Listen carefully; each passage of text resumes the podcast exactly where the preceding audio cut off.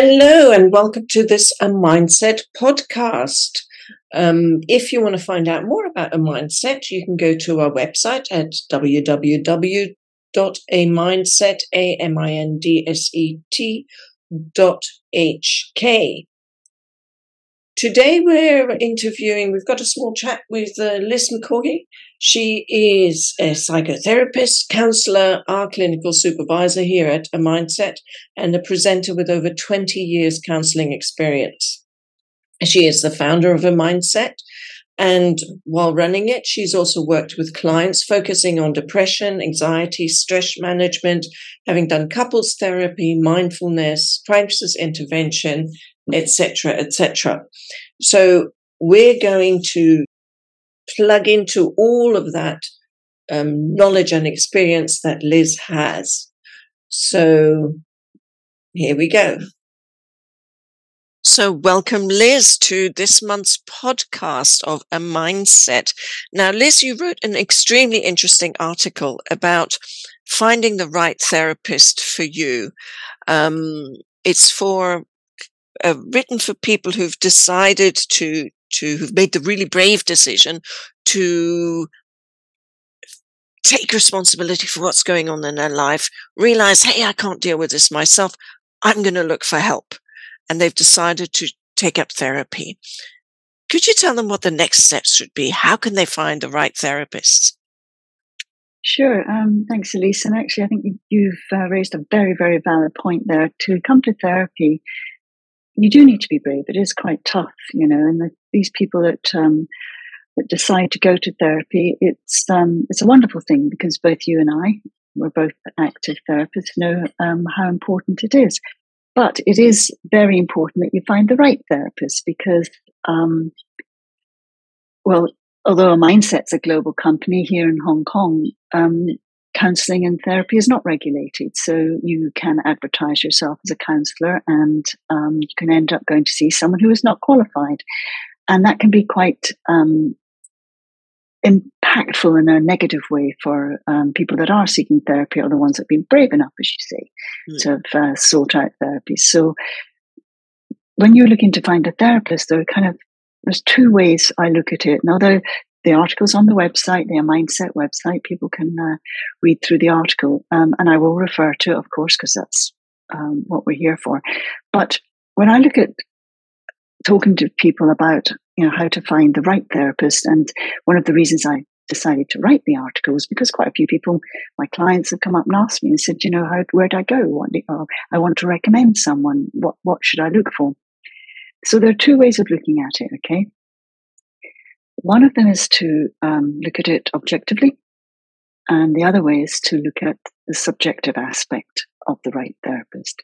Now, the importance of finding the right therapist on an objective level is, as I alluded to earlier, um, check the qualification.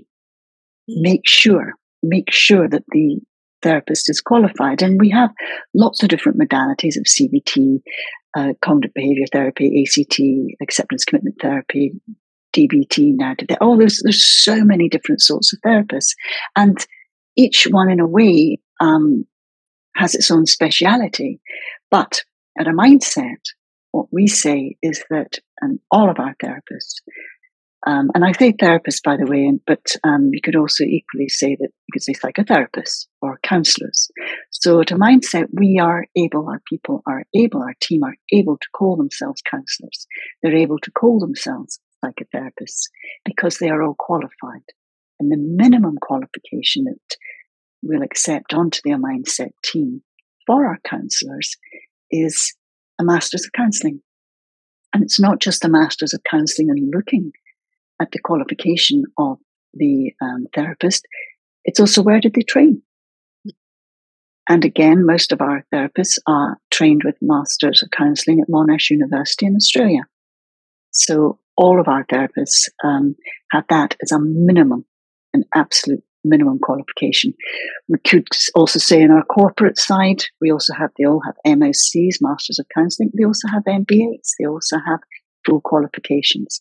Now, for the counselling aspect and looking at the counselling side, I mentioned all these um, different modalities. Um, what a master's of counseling does is it gives you a really solid foundation in different um, aspects of therapy. And with the masters, you get a, you know, an overview of all of them.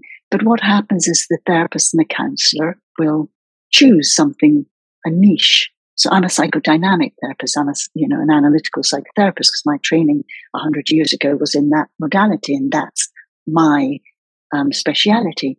But I'm also aware of CBT. The more modern I put it, the more um, cognitive surface levels of therapy, which is what some people want. But then there are also other people that want to go a lot deeper. All right. So that's what a mindset therapists have is they have an eclectic, um, you know, qualifications, but they also are the basis of a master's of counseling, which is absolutely essential. So that is the first thing that I would mm-hmm. say that you have to check for. Okay. Okay. So, so we've got, so, so that, that really narrows it down, especially in Hong Kong with the amount of people you can go to see. Um, so what else would you suggest we look at if we're looking at this objectively, if we're going at this systematically? All right. Well, let me let me just continue a little bit more with the objective side because um, in the article, and I won't read them in the article, there are questions that you should ask a therapist. Okay, um, you know, and, and if you go to someone with anxiety and they've said that they're a specialist in anxiety, then question them. Don't just take it as face value. Just say, okay, you know, how long we've been working with anxiety? And uh, now, obviously, a lot of our um, referrals come from psychiatrists. Um, so the psychiatrist knows our therapist, so it knows psychiatrists. Uh, we work with psychiatrists, and so um, that you don't need that sort of questioning because they've come from that um, avenue. But if they've come from an avenue where they've just gone on the website and there's a therapist that says, "Oh yeah, I'm really good at anxiety," ask the therapist, question the therapist, okay? But that then also brings in this aspect of sometimes the clients come for therapy and they don't 100% know what they want. Mm. You know, they know that they don't feel right. They've taken that brave step and they're going to and they've come into therapy, but they're really not 100% sure what they want. Then they need to speak to the therapist. So it's a kind of sense of not just researching the qualification, but researching and asking the right questions. And there are questions um, on the article on their mindset website that help you um, be guided to find the person that can work with what you think you need help with. Mm. Okay. So again, this is a purely objective thing. Now, the, and the next thing to look for is also you have to look at is the therapist the member of a reputable association? Okay. Yes, yes, of course, yes. Now, some people say, well, why is that so important? Well, associations have codes of ethics. And if the therapist is a member of that association, number one, it means that they are recognized and qualified enough to be a member of an association, which an unregistered, unqualified person cannot do. And the second thing is that they are legally bound, in a sense, to follow the code of ethics of that association. Now, mindset is, um, now you and I are sitting in Hong Kong, okay, and we're, we work with a mindset, we work in Hong Kong, but we also work globally. I know you have clients overseas, so do I. So I am a member of the British Association, the Australian Counselling Association Hong Kong, because that's if I'm working globally and we promulgate that we work globally, I need to know what the codes of ethics are in different countries because it's completely different. Mm. All right. It doesn't mean I have to know every detail, but I have to be by a member of an association associated with that country know the basics, the basics of the code of ethics. So we, again, a mindset, and this is what a client should ask, what association are they a member of? Check out that they're a member of an association because you can't get members of an, a membership of an association unless you're qualified. So it's just a kind of another way of, of checking. All right? mm-hmm. And then we also then we also talked about um, well, we talked about the therapist's approach, the therapist's style but I'll go more into that when I talk about the subjective aspect of finding a therapist. So then you have the practical considerations. Now, obviously, if you're in Hong Kong, it's not too bad because Hong Kong's quite small and there's always public transport. There's transport that will get you to a face to face session. Online, it's not as complicated, but you know, um, in somewhere like Australia where you travel big distances, mm. you need to make sure that you can get to the therapist. This is from the client's point of view. There's no point in arranging a therapy session that stresses you, you know, to the teeth to get there. I mean, because by the time you get there, you're dealing with the stress and not the issue you want to be talking about. Mm. So, practical considerations is look at the location. Look at the availability of the therapist. Do they have space? There's no point in trying to book with someone, the best person in the world, but you can't get an appointment. And then there's also that incredibly important aspect of cost. Therapy is not cheap. And unless you have insurance cover, or unless you're on a program with your uh, company, it can get very expensive. All right. So you need to be able to afford the therapy because therapy is not a one session thing generally. Cognitive behavior therapy, behavioral therapy may be um, less number of sessions, but if you go deeper, pull back, you know, so cliche the layer of the onion, then you know you might need to have therapy for a longer time. Mm. Which is also why, at a mindset, we have introduced the low cost counselling. We have it yep. here, we have it in the UK as well, to make it affordable. And so the low cost counselling in Hong Kong is only four hundred and fifty dollars. Yeah, and in the UK it's only two hundred and fifty equivalent Hong Kong dollars, twenty five pounds approximately. So mm. we brought in the low cost counselling. Now, of course, you've got to qualify. If you don't qualify, you won't be able to get it, but it gives you the opportunity of checking out as a client and saying, well, I know I'm going to need long term therapy. How am I going to afford it? So that's very important as well. Just pure practical stuff. Mm-hmm. Okay. Mm-hmm. So those are the, those are the objective sides. Okay. Now, the subjective one is I think you once mentioned to me, I can't remember, it's when we were talking once, you mentioned something about the photo. Someone came to you. Yes. Yes, yes, I've had I've had at least two clients. Well, two clients have mentioned to me that they saw my photo and thought, right, that's it. I'm going to go with her. They that was it. They just felt an mm-hmm. affinity and bum, they were there. They booked in and there they were. And I'm sure they're still with you now, aren't they? They are, they are indeed. You're very right. right. So there you go. So so the, uh, the photograph is an indication of what I would say is a take a bit further of the therapeutic alliance. Mm. Okay.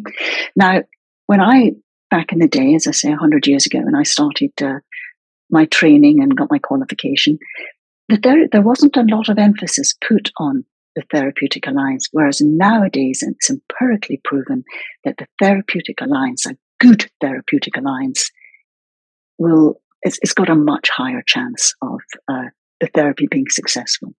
So, what is a good therapeutic alliance? Well, you got to like the person, you got to like their picture for a start. Okay. And then if you meet them and you, you do the therapy session or whatever, you go to the session, you bond, you gel. Now, what's a lot of people don't consider, it's not just that the clients got to like the therapist. The therapist also needs to in a sense, not even like, but have a good alliance mm. with hmm. the client. Because mm. if they don't, what happens is there's this thing called countertransference in the jargon. Right. And the countertransference is an indication that the therapist has got something that negative, a bias that's negative towards their client. Mm. Okay, so if that happens immediately, now, the client doesn't like the therapist. They say, oh, no, sorry, this isn't going to work. The therapeutic alliance is not going to work. The client says that.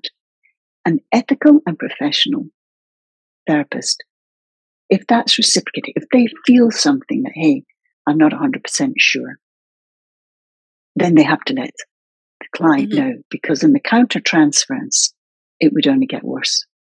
And this is part of making sure that your therapist is a member of an association because that is part of the code of ethics in a sense. Mm-hmm. Okay. So the therapeutic alliance, where there is an alliance, it's a good alliance, there's something that works, as you say with your clients in the photo, it gels. Yeah. That's, that's incredibly important mm. for the subjective side. Yeah. If it doesn't gel, it doesn't gel. You know, we all walk into a room and we mm. see people we like, we see people we don't like. It's not, it's not right or wrong. It just is. Yep. So yeah. from a subjective point of view, the therapeutic alliance is top of the list. Okay. Mm-hmm. No, and that's that's it really. Uh, I have one more question because I was um, so when you've done all the work, you've done your objectively, you've done your subjectively, and so do you then with with a mindset, do you go ahead straight ahead and book a full on session? Oh, or... good point. No, very good point. No, um, that's why we have this. This we do a free intro because the therapeutic oh. alliance is so important. So if someone comes to a mindset, you know, mm-hmm. they they come along and uh, what happens if they, they can't stand the person? You know, somebody's sitting opposite me and they they hate me. They, they wasted all that money. So we offer a um, we offer uh, just a free intro. It's like a, t- a twenty minute chat for our um, our full our you know our, our clients, and basically they they can have a quick chat. Um, in fact, I know because I think I'm I'm going to be referring someone to you, and you'll be. I know you will offer this this chat to them because mm-hmm. it's. I think to for us, and it's something the team we've talked about at our group sessions and our our supervision. Um, it's only fair because if you offer that chat, then the client gets the opportunity to decide whether they want to work with someone without having wasted a lot of money and the first session. So we offer um, a free 20 minute session and yeah, it's, it works very well so far. And I don't think anybody's been refused. I think everybody's kind of gone, oh, yeah, you know, don't think anybody's been rejected after their free session. But thank you for bringing that up. It's a very important part of the alliance. Yeah, and I think it just because um, it it makes it a bit, bit safer. It it lowers the threshold of somebody going into counselling to say, "Oh, okay, I can try it out for for twenty minutes. I can see if we gel. I can have a sort of almost like an introduction, but also a taster session." Right. Yeah. So my dear lovely listeners and watchers, possibly, if you have not done counseling yet, you want to give it a go, go the objective route first, go the subjective route, and then book yourself in a 20 minute introductory session with the person that you thought would be the best fit. Thank you so much, Liz, for coming onto our, our lovely little podcast. And as ever, you are super interesting and it's been amazingly informative. So I will be asking you back. Thank you, my love. And I look forward to chatting to you again. You take care. You too. And you, everyone listening, take care as well. And we'll speak again soon. Bye.